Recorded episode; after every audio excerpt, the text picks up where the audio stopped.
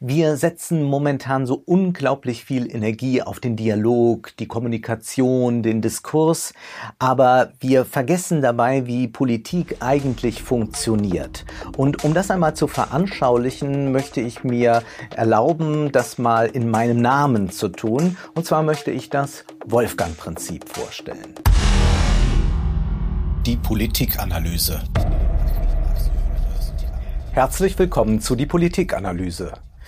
Vor wenigen Wochen schrieb der französische Schriftsteller Michel Houellebecq, wir werden nach dieser Ausgangssperre nicht in einer neuen Welt aufwachen. Es wird dieselbe sein, nur in etwas schlimmer. Ist das nun Pessimismus oder Realismus? Um das zu beantworten, blicken wir auf die Interviews. Thilo hat gesprochen mit der Transformationsforscherin Patricia Nanz, mit Konstanze Kurz vom Chaos Computer Club, mit Gerhard Schick von der Bürgerbewegung Finanzwende, mit Umweltministerin Svenja Schulze, mit Wirtschaftsminister Peter Altmaier, mit der linken Politikerin Sarah Wagenknecht, mit dem Soziologen Nikhil Pal Singh und wir müssen auch einen Blick werfen auf die Bundespressekonferenzen. Fangen wir doch da gleich an mit Julia Klöckner. Ich als Dorfkind bin persönlich immer sehr glücklich, wenn ich sie bei einer Bundespressekonferenz sehen kann, denn dann weiß ich, sie ist nicht in Rheinland-Pfalz. Und sie hat dort ihren Ernährungsreport vorgestellt. Und da gibt es wirklich beachtliche Ergebnisse. Zum Beispiel 98 Prozent der Bürger sagen, das Essen muss schmecken. Aber was das Allerwichtigste für die Bürgerinnen und Bürger ist, 98 Prozent sagen es, das Essen muss schmecken. Und das ist eigentlich eine Selbstverständlichkeit.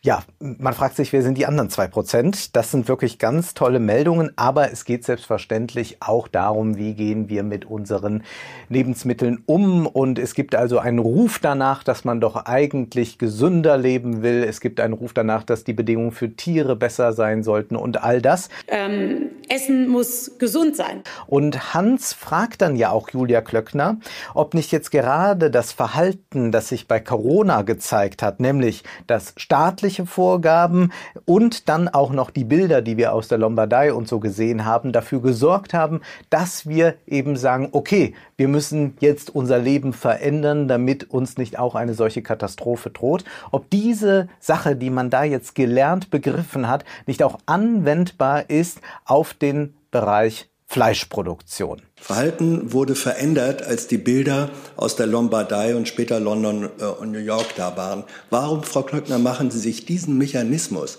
dass Verhalten beeinflusst werden kann, durch staatliche Vorgaben nicht zu eigen? Und Klöckner ist dann irritiert. Ähm, ja, soll jetzt das gesetzliche Ziel sein, dass alle Bundesbürger Veganer werden? Die Frage ist ja, welches Ziel Sie haben. Ähm, ich weiß nicht, ob Sie das Ziel haben, ob wir äh, gesetzlich bestimmen sollen, dass jeder Bundesbürger Veganer werden soll. Das kann man als Ziel haben, das habe ich nicht als Ziel. Nun, äh, das hat ja niemand gefordert, auch Hans nicht.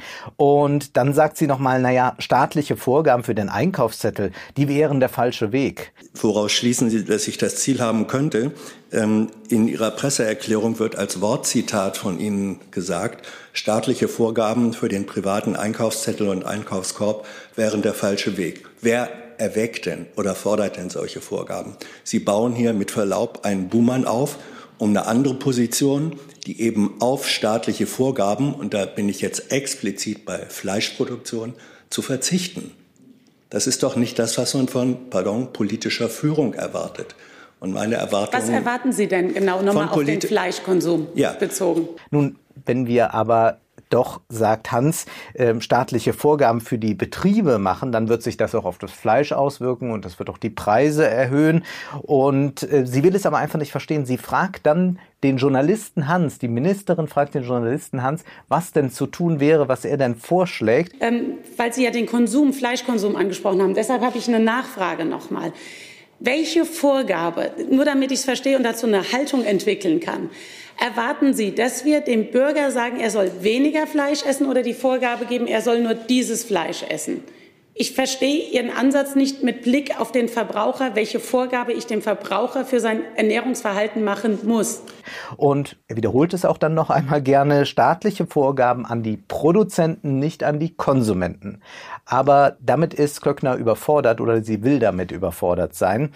Sie verweist dann auch auf die vorhandenen Vorgaben, die es ja gibt. Und der Staat wird nicht die Preise machen, sagt sie. Und insofern äh, ist nochmal der Punkt, was den Preis anbelangt. Der Staat wird in Deutschland nicht die Preise machen. Nun, und dann regt sie sich nochmal auf über Lockangebote, Dumping und Ramschpreise für Lebensmittel. Das ist ja alles ganz hübsch, diese moralische Empörung, aber sie versteht hier offenbar die Marktwirtschaft nicht. Der Staat muss nämlich, da hat Hans ja vollkommen recht, gar keine Preisvorgaben machen. Es wäre in der Tat ja auch blödsinnig, muss man sagen. Der Staat hat ja keinen Überblick über Angebot und Nachfrage, sondern man muss eben bei den Produzenten ansetzen.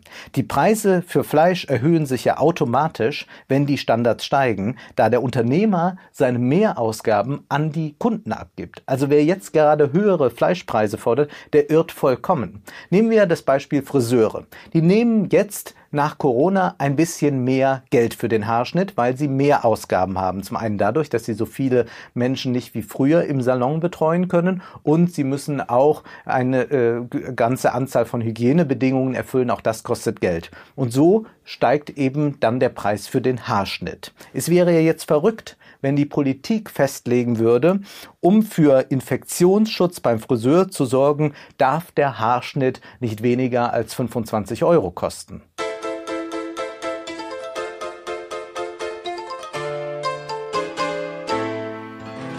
Preiserhöhungen für Fleisch, die sorgen ja nicht automatisch für höhere Standards. Warum auch? Profite wurden ja vorher in der Fleischindustrie schon gemacht und da waren es ja keineswegs so, dass die Unternehmer so arm dran waren und dass sie jetzt so das bisschen Geld, was sie verdienten, noch gerade so zusammenhalten können, sondern wir sprechen hier von Milliarden Gewinnen. Also man hätte ohne weiteres die Standards erhöhen können, aber man wollte es nicht. Da liegt Sarah Wagenknecht sehr richtig, wenn sie sagt, die Fleischsteuer macht es erst einmal teurer und ändert nichts an den Bedingungen, wie Menschen und Tiere ausgebeutet werden gar nichts. Die Fleischsteuer macht es erstmal teurer, verändert an den Bedingungen, unter denen Tiere gehalten werden und an den Bedingungen, mit denen Menschen ausgebeutet werden, gar nichts. Die Fleischsteuer ist sozusagen was, was der Staat kassiert und die Leute zahlen müssen. Ich glaube, die ändert nichts. Und es ist ja tatsächlich dank dieser niedrigen Standards inzwischen so, dass Deutschland Fleischexporteur ist, was wiederum dafür sorgt, darauf weist Wagenknecht hin, dass Fleischbetriebe in der Bretagne sich nicht mehr lohnen, weil die höhere Standards haben und damit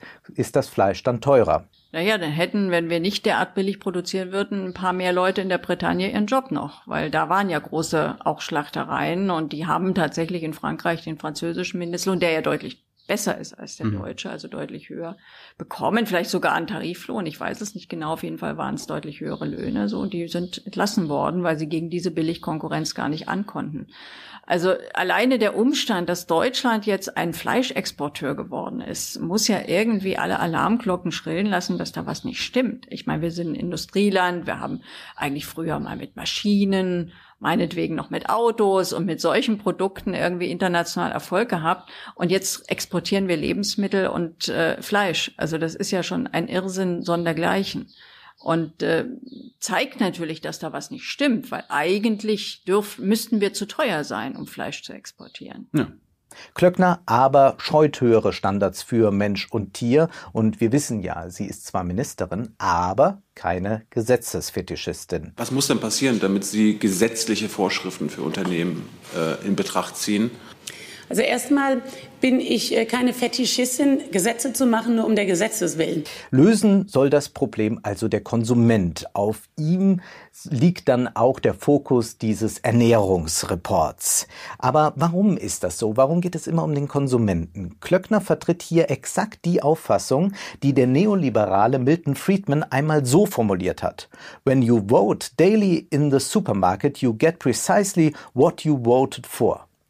Und Milton Friedman ging dann so weit zu sagen, ja, demokratische Entscheidungen an der Wahlurne, die braucht es zwar, aber die sollten wir wirklich auf ein Minimum beschränken. Und auch sollten wir versuchen, den Einfluss der Politik auf den Markt, auf die Produzenten möglichst zu minimieren. Der Konsument, der wird hier durch den Bürger ersetzt und dann kann der Konsument eben im Supermarkt Entscheidungen treffen, aber sonst bitte nicht, sonst soll er nicht die Kapitalinteressen tangieren. So denkt auch Klöckner. Offenbar gibt es ja laut Ihres Reports den Wunsch nach besserem Fleisch und die vergangenen Tage haben das ja auch nochmal bestätigt, dass es diesen Wunsch gibt und damit nach höheren Standards, aber sie möchte genau diesen Ruf nach mehr Politik nicht hören. Klöckner antwortet eigentlich Bürger, schweig, bleib gefälligst Konsument. Warum hat, haben Sie als Ernährungsministerin kein Interesse daran, dort Vorgaben bei der Produktion der Nahrung zu machen? Sie sind ja eben keine Verbraucherzentrale. Sie sind keine NGO, die die, Leute, die die Leute nur aufklärt, sondern Sie können konkret was ändern. Und was befürchten Sie eigentlich, wenn Sie was ändern? Äh, erwarten Sie, dass die Bürger auf die Straße gehen, äh, wenn Sie das moralisch Richtige machen, was Ihre Umfragen ja selbst belegen, dass die Leute das wollen? Also erwarten Sie, dass die Bürger auf die Straße gehen und dann dagegen protestieren, dass es jetzt gesundes Essen gibt? Oder erwarten Sie, also dass wenn die Leute Sie noch eine Antwort wollen mit Blick Also, auf die Uhr. Ja, aber Ich frage mich, was Ihre Frage ist. Sie haben ein Statement und eine Mission, was ja legitim ist. Was ist jetzt Ihre Frage? Soll ich den Preis erhöhen? Soll ich die Standards verändern, aber dann subventionieren? Was, was ist Ihre Frage? Ja, Sie müssen ja die Produktionsbedingungen so Ja. ändern, damit es kein Billigfleisch mehr gibt und keine und dass schlechte Nahrung, ungesunde Nahrung, Billigfleisch so immer so billig bleibt. Sie müssen das doch ändern. Ja, okay. Was bietet Klöckner stattdessen? Und deshalb haben wir uns gestern geeinigt, ähm, dass wir auf einer gemeinsamen Plattform ähm, wirklich eine Kommunikationsallianz auch für Lebensmittelwertschätzung auch eingehen. Das wird ein langer Weg sein. auf einer gemeinsamen Plattform eine Kommunikationsallianz für Lebensmittelwertschätzung. Nun, das ist Ideologie in Reinform.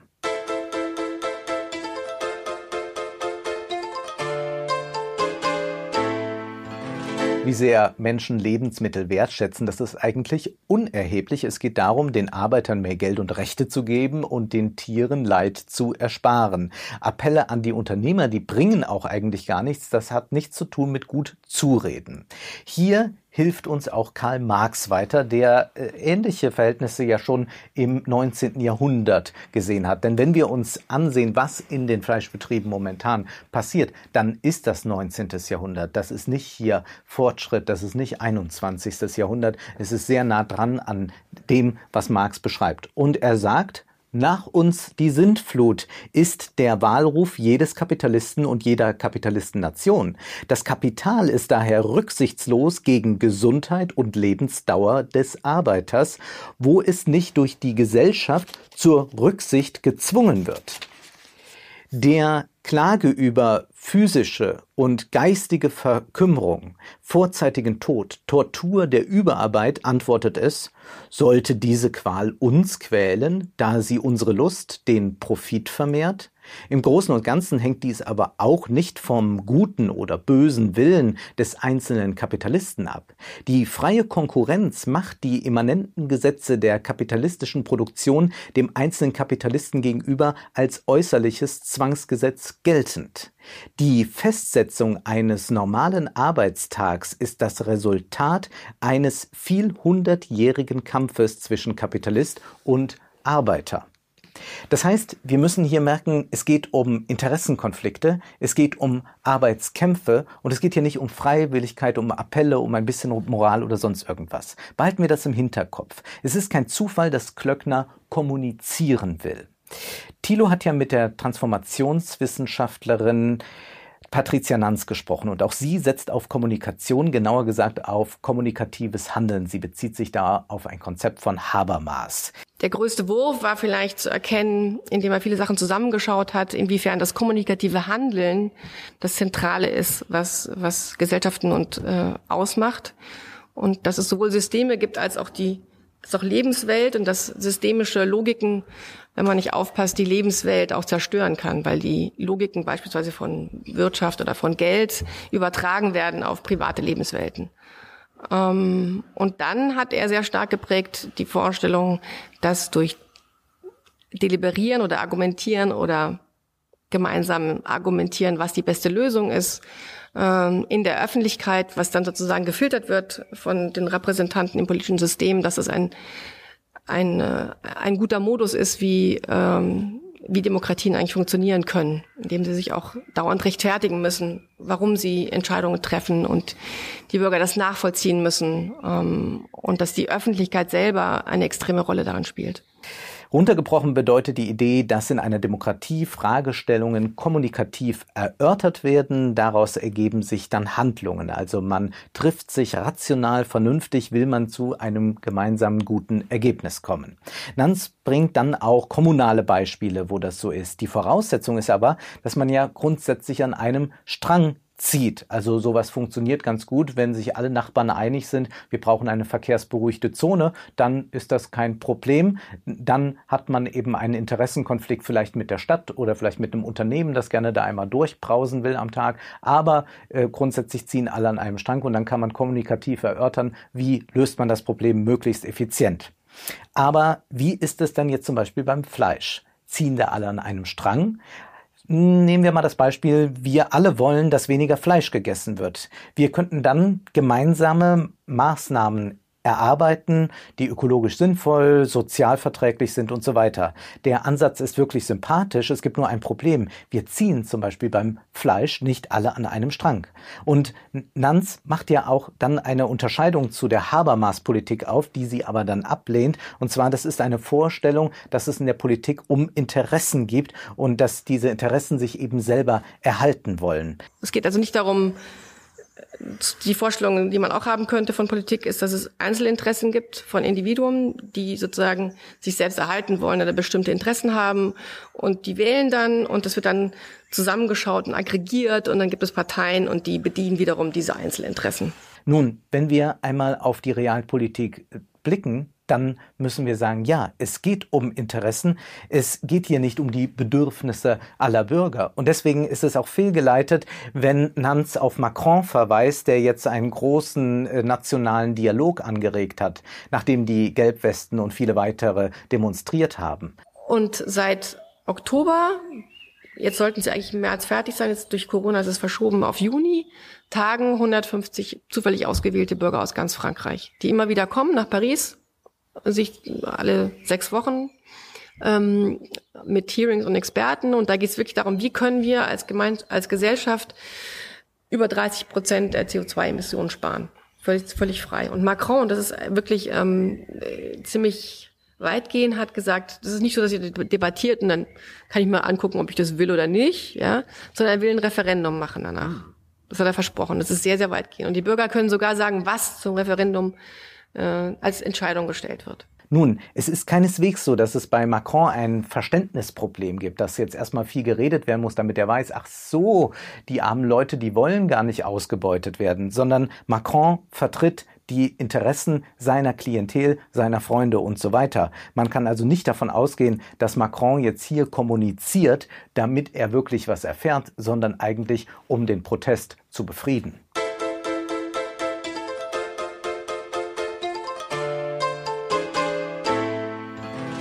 Wir setzen momentan so unglaublich viel Energie auf den Dialog, die Kommunikation, den Diskurs, aber wir vergessen dabei, wie Politik eigentlich funktioniert. Und um das einmal zu veranschaulichen, möchte ich mir erlauben, das mal in meinem Namen zu tun. Und zwar möchte ich das Wolfgang-Prinzip vorstellen. Nehmen wir mal an, alle Wolfgangs in Deutschland, die bräuchten keine Einkommenssteuer zu zahlen.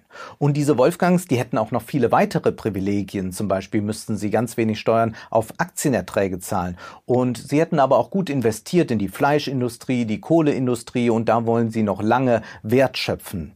Insgesamt wissen die Wolfgangs, wissen wir, dass das nicht so gerecht ist. Aber wir glauben auch gar nicht an eine gerechte Gesellschaft, beziehungsweise wir sind ja froh um unsere Vorteile. Wir könnten unsere Privilegien, die inzwischen recht alt sind, selbstverständlich ablegen. Oft wird ja suggeriert in einer Gesellschaft, dass wir alle doch gemeinsame Ziele haben. Nun, wir Wolfgangs, wir haben eigentlich nur die Wolfgang-Ziele vor Augen.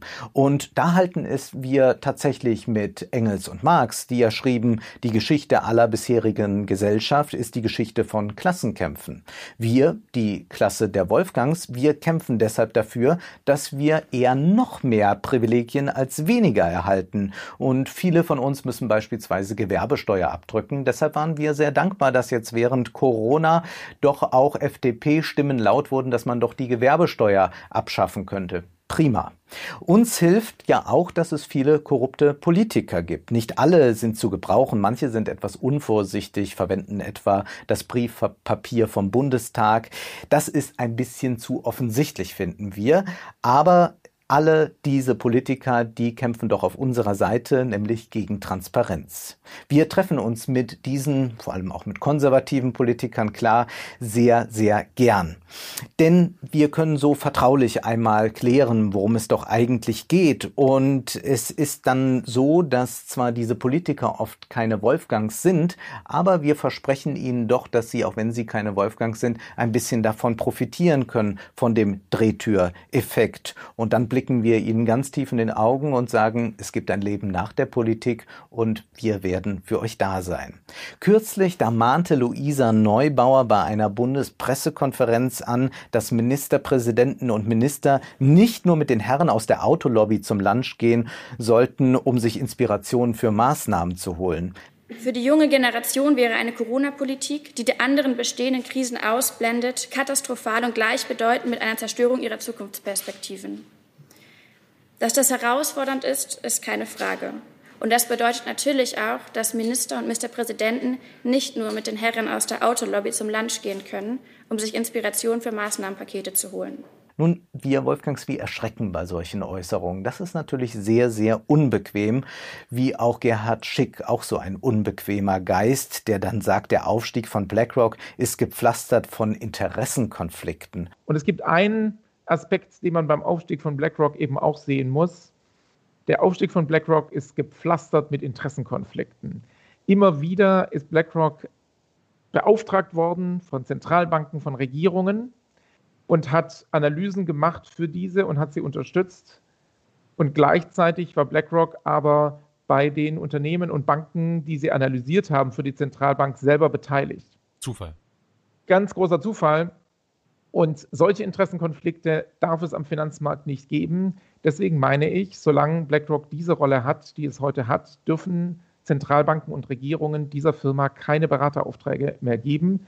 Die EU-Kommission hat das aber gerade im Bereich Nachhaltigkeit getan. Und dann sagt er noch, kleine Unternehmen haben eine viel größere Steuerlast als große. Die Frage ist einfach, zahlt die Lufthansa ihre Steuern in Deutschland oder verschiebt sie ihre Gewinne so, dass sie wesentlich weniger zahlt, als sie eigentlich zahlen müsste, zu Lasten aller anderen Unternehmen. Und was wir eben wissen aus ganz vielen Untersuchungen ist, große Unternehmen nutzen solche Schattenfinanzzentren, um ihre Steuerlast zu drücken.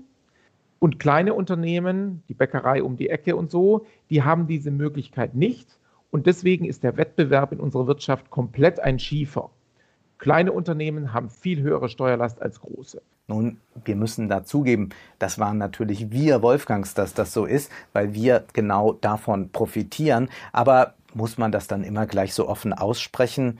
Und dann auch noch Sarah Wagenknecht, auch so eine Person, die uns eher stört, auch weil wir den Linken ja nicht ordentlich mal was spenden können. Dass Parteien zum Beispiel Spenden bekommen von solchen Firmen, da muss ich jetzt auch mal sagen, ist die Linke wirklich die einzige, die das nicht bekommt. Und vielleicht aus gutem Grund, also ich finde, das spricht für uns. Erst sagt sie, sei ein Gesetzentwurf zum Beispiel in der Fleischindustrie oder so immer gut, aber dann, wenn er veröffentlicht wird, dann fallen die Lobbyisten, also die Wolfgangs, im Bundestag ein. Weil wenn solche Unternehmen spenden und äh, die CDU sich freut darüber, dass sie da schön Geld kriegt, kann man nicht unbedingt erwarten, dass sie am nächsten Tag ein Gesetz mit verabschiedet, das genau diese Geschäftsmodelle unmöglich macht. Das ist eben oft so. als werden dann Gesetze gemacht, und da gibt es vielleicht einen ersten Entwurf des Gesetzes, der ist sogar noch ganz gut. Der Entwurf wird dann äh, veröffentlicht und dann äh, fallen die Lobbyisten ein, also hier im Bundestag, bei den Abgeordneten, bei den Fraktionsleuten der Regierungsparteien und sagen, ja, also wir sind ja doch, äh, wir haben ja so viel Kenntnis äh, der Materie und diese Regelung, das geht so nicht, das ist nicht praktikabel und da müsste doch das noch ändern, weil wir sind doch die Kompetenten. Nun da können wir sagen, Wagenknecht hat selbstverständlich recht. Sie sagt die Wahrheit. Aber wir müssen doch an uns denken.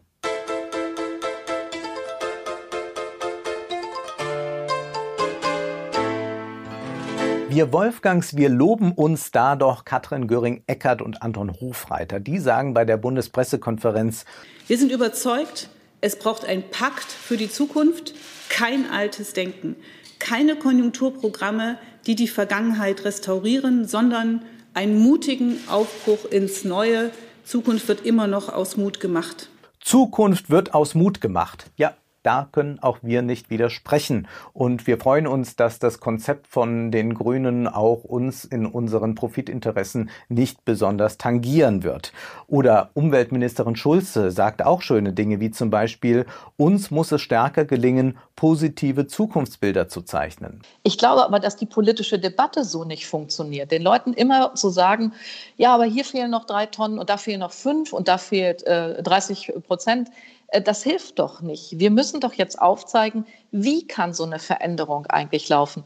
Was sind die äh, neuen Perspektiven? Wo sind die Arbeitsplätze der Zukunft? Wie kann man denn mobil sein, äh, ohne dass man mit einem Verbrennungsmotor unterwegs ist? Also ich glaube, dass es uns viel stärker gelingen muss, positive Zukunftsbilder zu äh, zeichnen. Ja, wir Wolfgangs, wir zeichnen da auch gerne mit. Wir lieben es, wenn blumig gesprochen wird, aber man unkonkret bleibt. Denn wir können ja da selber noch ausmalen, wie wir uns das vorstellen.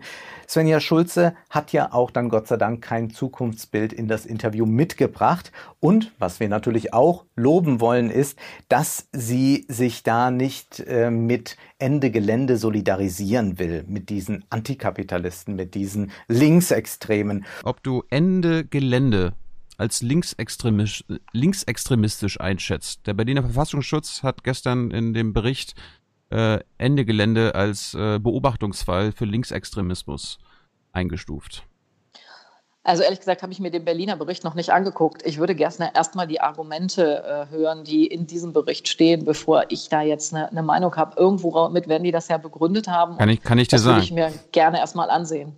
Kann ich dir sagen, Sie äh, wehren sich ja vor Ort gegen Konzernaktivitäten. Ne? Ja, Ende Gelände kenne ich, aber ich würde gerne und, mal wissen, und Sie sind Und Sie sind Antikapitalisten.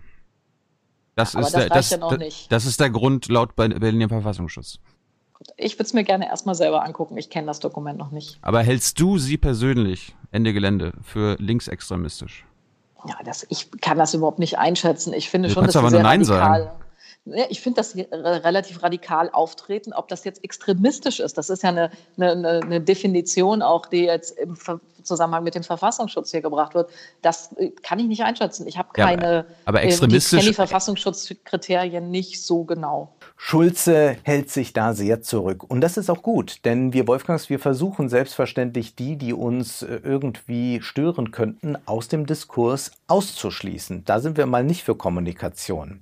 Ein Wort noch zu Gerd Müller und den Entwicklungsländern. Er sagt, nach der Krise mit Blick auf die Entwicklungsländer zeichnet sich ab, dass arm noch ärmer wird, als bisher es schon war. Also wir haben die Hungerkrise, die Existenzkrise und äh, nach der Krise zeichnet sich ab, dass äh, arm noch ärmer wird, wie es bisher schon ist. Denn äh, die reichen Investoren haben bereits 100 Milliarden. Während der Finanzkrise äh, gab es einen solchen Betrag nicht. Das ist der größte ever abgeflossene Kapitalbetrag aus den Entwicklungs- und Schwellenländern. Nun da kann man auch wieder sagen, das waren wir und zwar nicht ganz in solcher Härte, aber doch im übertragenen Sinne trifft das selbstverständlich auch auf Deutschland zu.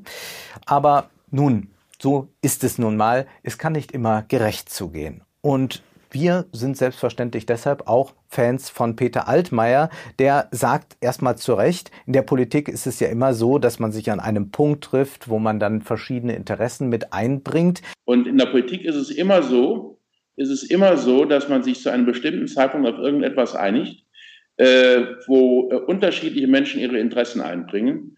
Und mir ist es gelungen, in diesen Koalitionsverhandlungen vieles durchzusetzen, was mir sehr, sehr wichtig war. Ja, ja. Und was er aber dann zu den Solo-Selbstständigen sagt, das ist schon erstaunlich. So, und nun können solche Dinge auch diesen Menschen passieren, äh, wie dem Hannes, den du genannt hast. Äh, und dann finde ich das erst einmal ähm, äh, erst einmal schlimm, dass ihm das passiert, äh, weil wir eigentlich den Menschen helfen wollen und wir helfen ihm auch. Er kann nämlich Grundsicherung beantragen und es ist eben nicht Hartz IV, weil bei Hartz IV ist eine Vermögensprüfung vorgesehen äh, und das haben wir ausgesetzt. Äh, wenn er zum, äh, wenn er äh, das beantragt, muss er nicht in eine kleinere Wohnung umziehen. Er muss nicht äh, seine, äh, seine, seine, seine, seine, sein Haus veräußern, wenn er ein Haus hat. Er kann diese Grundsicherung bekommen. Äh, und das haben wir gemacht die Solo-Selbstständigen, die haben ja immer noch die Möglichkeit, auf die staats staatliche Stütze zurückzugreifen, wenn sie eben pleite gehen. Und da soll man doch auch gar nicht abwertend drüber sprechen. Das finden wir auch. Äh, Leute, die von der Stütze äh, leben, die diskriminieren wir vielleicht erst im nächsten Jahr wieder, schlage ich vor. Nein, es ist ja schon richtig, dass man die Solo-Selbstständigen jetzt nicht so sehr unterstützt wie zum Beispiel die Lufthansa, denn wir Wolfgangs haben ja selbstverständlich Lufthansa-Aktien. Äh, das heißt, äh, die These, dass es nur einigen wenigen und nur einigen Großen zugutekommt, das stimmt einfach nicht. Äh, es wird gerne benutzt, um, um Unzufriedenheit zu stiften, aber ähm, es geht hier um die Interessen unserer Wirtschaft insgesamt. Und Hans sagt es ein bisschen drastisch, aber es stimmt schon, der Teufel scheißt immer auf den größten Haufen. Ähm, es gibt ganz massiv oder einfach gesagt ähm, den Vorwurf, das käme im Wesentlichen an und denen zugute, wo das große Kapital ist, sozusagen der Teufel scheißt immer auf den größten Haufen, während die kleinen Leute, sowohl Geringverdiener als auch Solo-Selbstständige, ähm, Mühe haben, überhaupt überleben zu können, obwohl es Hilfsangebote gibt. Wir freuen uns deshalb, wenn jemand wie Patricia Nanz das Politische als kommunikatives Handeln versteht. Denn dann wissen wir, Sowas wird uns nicht gefährlich werden. Wir können auch gern mal reden über Werte, über Demokratie. Wir Wolfgangs finden beides auch irgendwie wichtig, solange unsere Interessen dabei nicht beschnitten werden. Ihr werdet euch jetzt sicherlich auch fragen, warum es in der jungen Generation immer weniger Wolfgangs gibt, als es das früher noch gab. Damals gab es doch eine größere Mitte. Nun, das waren auch wir. Wir sorgen quasi für eine Limitation bei der Namensvergabe. Ein bisschen haben wir aber uns jetzt jetzt fest vorgenommen, wollen wir uns öffnen, nämlich für Frauen. Linguisten erarbeiten gerade eine weibliche Form von Wolfgang. Und wir sind uns sicher, das wird auch gute Publicity geben.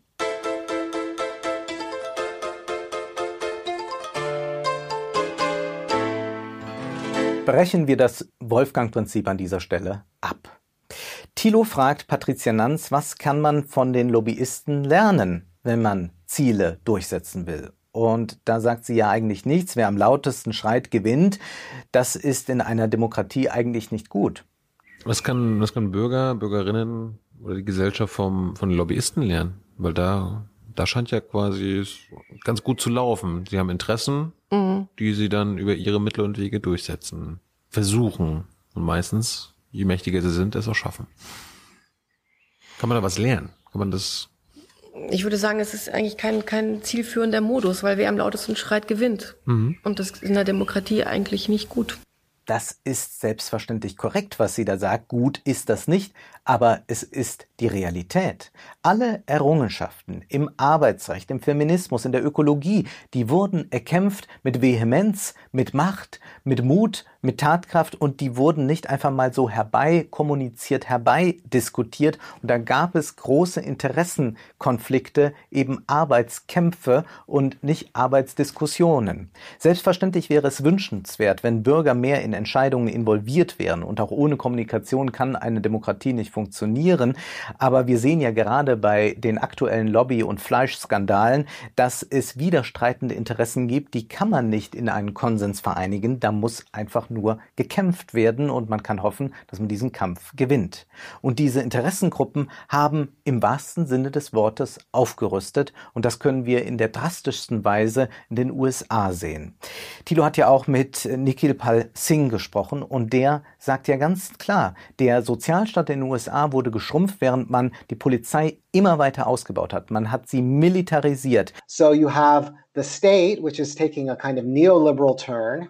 uh, in the 1980s, which is to say, becoming more austere in its mm. social policy when it comes to social welfare spending, when it comes to public health spending, when it comes to mental health spe- spending, when it comes to dealing with a whole wide range of social issues that um, that afflict us and affect us, uh, especially the most vulnerable uh, in our society. And and and at the same time that that's happening, there's a there's a growing investment in policing um, and imprisonment as solutions to many of the same problems. Right. So these things happen kind of in tandem. The police grows at the same time as the kind of social state shrinks. Man hat auch die Mil Militärausgaben immer weiter angehoben. Und zu Obama sagt ja Nikki Pal Singh, dass er mit dem Status quo nicht gebrochen hat. Nicht umsonst hat er sich deshalb auch Joe Biden mit ins Team genommen. But I would say that ultimately the feeling that many people had about the Obama administration was that it was too little, too late, and in the end, uh, and in very important ways, particularly when it came to um, uh, the, the approach to the economic crisis, um, to, to banking and finance, um, Obama did not uh, break with the status quo that was causing um, the kinds of problems that he was elected to uh, address. Um, and in some ways, the disappointment with Obama um, is part of what brought us Donald Trump eight years later. No, Biden was very much at the front and center of the of the of, of the crime bill uh, in in the 1990s. So he was he's very a very important figure in the U.S. Senate over many years, and before that in Congress. Um, and he he's always been uh, someone who um, who has had a kind of um, I'd say he's kind of a right wing Democrat. So he he's very much part of the rightward turn of the Democratic Party. It's it's shift towards issues of law and order. It's shift towards the the GOP position in the in the in the electoral competition. Um, so, you know, so, and again, so he's not a transformative candidate. He's not a transformative candidate, not even remotely. He's very deeply a status quo candidate. Mm. Um, and in many ways, I think Obama selected him to be his vice president to protect his right flank, to show, to signal again that, you know, this was not going to be a pres- presidency that really upset the apple cart, um, to make sure that a black president was less threatening, particularly to, um, to, to white conservative leaning Democrats. Um, so Biden was already that kind of figure, I think, in the Obama administration. Die Demokraten sind vielleicht progressiv in moralischen Fragen, sagt er, aber eben nicht in ökonomischen. I think that Biden is um, very much um, in the Democratic Party establishment, and I think the Democratic Party establishment now thinks it can win elections by um, by appearing sort of progressive on, on in kind of moral terms. Mm-hmm um, but when it comes to economic policy and social policy and military policy, they will be very in line with the, the, the previous um, iterations of those Of those approaches. Und es geht nicht darum, dass da Polizisten mal brutal sind, sondern man muss die Polizei, sagt er, eher begreifen als eine Police of a brutal system. Is it, are there just like some bad cops? Is it like just a brutal police, or is it like a police of a brutal system, a brutal state? I would say it's the latter. I would say it's a police of a brutal state. Hinzu kommt noch ein anderes systemisches Problem, das besonders hier im Westen lange ignoriert wurde oder immer noch ignoriert wird nämlich die Regierungen sind nicht bereit, etwas zu erörtern, was eigentlich auf der Hand liegt und was Hans und Gerhard Schick da erörtern. Die Wirtschaft müsste umgebaut werden, nicht nur, weil eben dieses Wachstumsversprechen nicht klimafreundlich ist, sondern auch, weil wir erkennen müssen, es gibt gar kein richtiges Wirtschaftswachstum mehr. Eigentlich stagniert es. Wir äh, geben immer mal wieder ein paar Impulse, dann gibt es eine kleine Bewegung nach oben, aber von einem wirklichen Wirtschaftswachstum Wachstum können wir im Westen nicht mehr sprechen. Ähm, wenn es allerdings nochmal eine weitere Welle kommt, dann kann es sein, dass man irgendwann feststellen muss, wir können nicht auf Dauer staatlicherseits eine Nachfrage stabilisieren, die es nicht gibt. Und ich glaube, es gibt eine, ähm, einen Punkt, den du zu Recht ansprichst. Die Vorstellung, dass langfristig wir große Wachstumszahlen haben, ähm, die ist wahrscheinlich müßig. Die Wachstumszahlen haben abgenommen in den letzten Jahrzehnten und durch die ökologischen Zwänge, die wir haben, also dass wir auf die Klimakatastrophe ja langsam mal reagieren müssen, gibt es vielleicht auch ein paar wachstumsdämpfende Effekte in der Zukunft. Deswegen finde ich es richtig, diese Krise jetzt wirklich auch zum Umbau unserer Wirtschaft äh, zu verwenden und dafür zu sorgen, dass sie stabiler wird. Das System ist zu krisenanfällig. Wir kaufen uns quasi Zeit mit all diesen Maßnahmen, aber man wird das Problem so nicht lösen. Wir müssen also aufhören, jetzt von einer Corona-Krise zu sprechen und sollten eher von einer Kapitalismuskrise reden. Denn Schick sagt ganz deutlich, die Wachstumszahlen haben abgenommen in den letzten Jahrzehnten.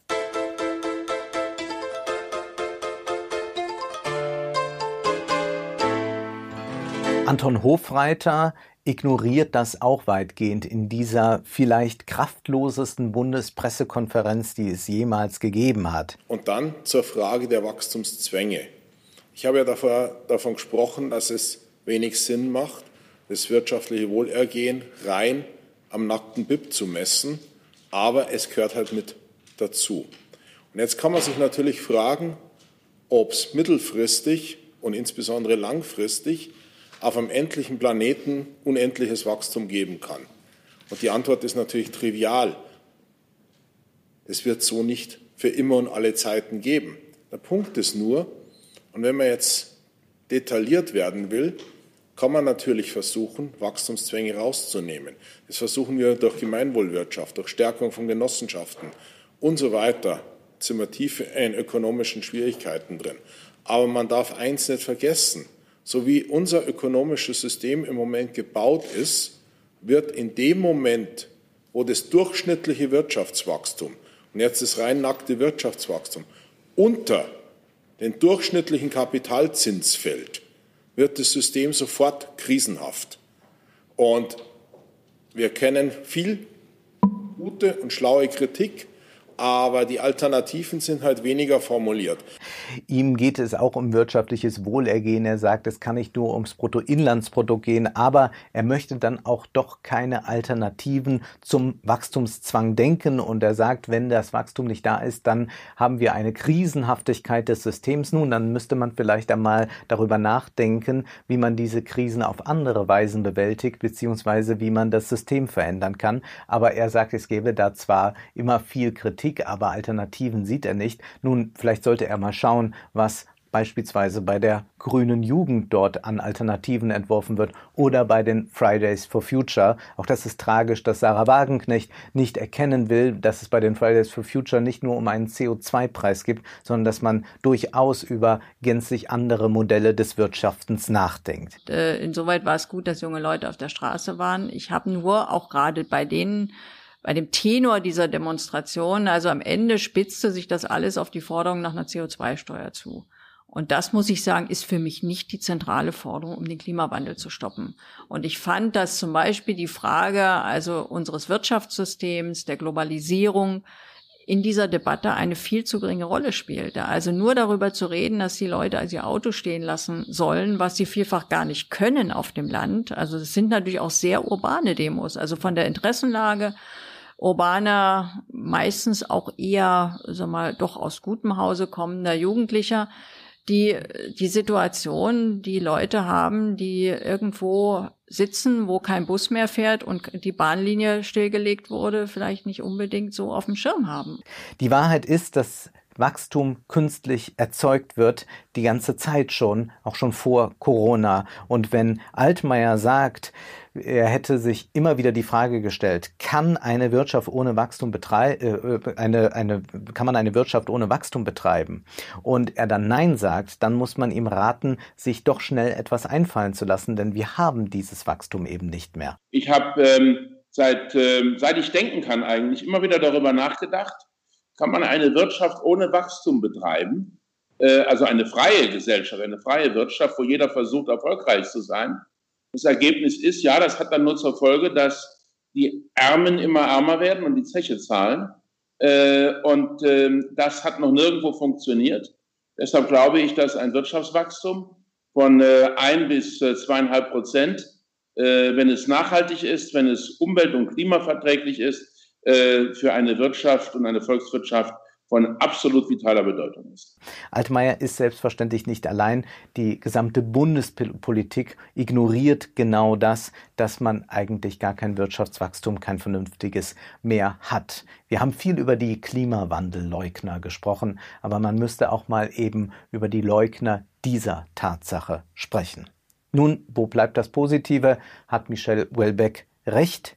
Wir haben ja eine Corona-App. Sarah Wagenknecht will sie nicht auf ihrem Smartphone haben. Das ist zunächst mal ihr gutes Recht, dass sie das nicht machen will. Es darf bei so etwas keinen Zwang geben. Aber was sie dann zur Corona-App zu sagen hat, das ist doch ziemlich dürftig. Ist da die Corona-App schon drauf? Nein, die Corona-App, äh, die kommt da auch nicht drauf, muss ich ehrlich sagen weil mir nicht klar ist, äh, was da alles abgefragt und gefunkt wird. Also ich finde das relativ undeutlich und unklar und deswegen würde ich sagen, ich hoffe, dass ich mich so schützen kann. Also soweit ich, ich habe mich ja damit auch beschäftigt. Was ich nachgelesen habe, ist das eben sehr, sehr strittig, wie weit das wirklich funktioniert und wie weit nicht doch Dinge abgegriffen werden können, also auch durch Hacker, die sich einhacken äh, die dann fragwürdig sind. Es ist schockierend, dass man nicht in gewisser Weise, egal wie man zu der App jetzt selbst steht, ein utopisches Potenzial in der Debatte darüber und in der Konzeption der App sehen kann. Es geht hier nicht um einen, um einen Solutionismus, dass man sagt, wir brauchen die richtige App, um die gesellschaftlichen Probleme zu lösen. Aber werfen wir noch einen Blick auf das Interview mit Konstanze Kurz vom Chaos Computer Club. Sie macht zunächst einmal deutlich, auch hier gab es Interessenkonflikte und wir müssen wohl hinzufügen, dass diese App jetzt so dezentral geworden ist, liegt nur daran, dass auch oder mit daran liegt auch, dass eben Apple und Google das dezentral organisieren wollten und dass man so zusammen mit Chaos Computer Club und einigen anderen Netzaktivisten eben eine ganz starke Seite hatte gegen die erste staatliche Ausrichtung, die versuchte, Daten zu zentralisieren. Aber worum geht es jetzt eigentlich da? Selbstverständlich gibt es die Forderungen, die dann auch erfüllt wurden, Unverkettbarkeit, Unbeobachtbarkeit der Kommunikation, all das. Auch dass es kein Nudging geben darf in der Form, dass der belohnt wird, der sich die Corona-App herunterlädt. Der Staat der soll näher an den Bürger ranrücken, fragte man sich. Und da meint dann auch Konstanze Kurs, soll man ganz klar sagen, nee. Ich glaube, die letzten Tage hat, hat es schon so ein bisschen nochmal einen neuen Spin bekommen. Einfach weil die ersten Ideen, was man noch alles sammeln könnte über die Smartphones, so ein bisschen breiter wurden. Ja, in der Süddeutschen war dieser Begriff, äh, der Staat rückt näher an die Bürger ran, sozusagen, weil er sich jetzt doch vorstellen kann, diese Eugenet noch zu sammeln. Ich denke, da sollte man ganz klar, ne.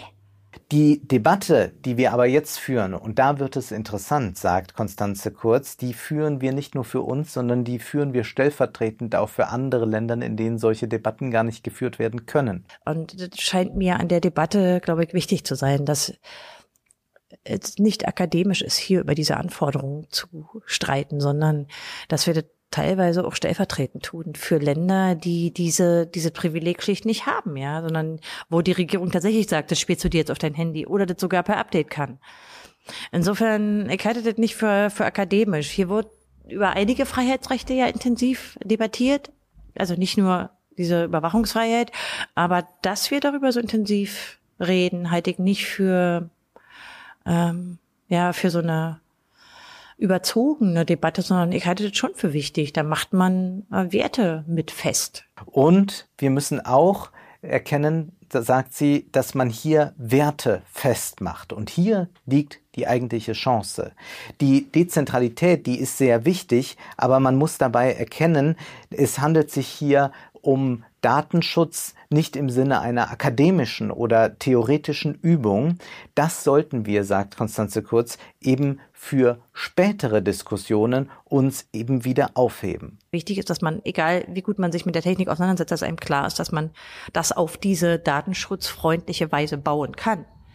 Und eben keine akademische Übung ist oder theoretische Übung oder sondern dass das möglich ist heute und dass man das tun sollte. Und das sollten wir natürlich auch für, für jenseits dieser aktuellen Diskussion, vielleicht für spätere Diskussionen im Hinterkopf haben. Was hier von Konstanze Kurz nur ein bisschen so mal angedeutet wird, ist eigentlich revolutionär. Man könnte viel mehr im Netz dezentral lösen. Man könnte hier tatsächlich eine revolutionäre Digitalpolitik machen und man könnte dabei auch die Bürger mit in den Dialog nehmen und man müsste dann sehen, wie stark diese Interessenkonflikte sind und wer sich durchsetzen wird. Aber hier ist zunächst einmal mit dieser Corona-App ein Ausgangspunkt vorhanden, wie es anders sein könnte, wo uns doch immer eingeredet wurde, es geht nicht. Hier ist das utopische Potenzial und dieses meint nicht ein Technizismus, die App löst alle Probleme der Welt, denn Kurz betont in dem Interview immer wieder das Politische dabei.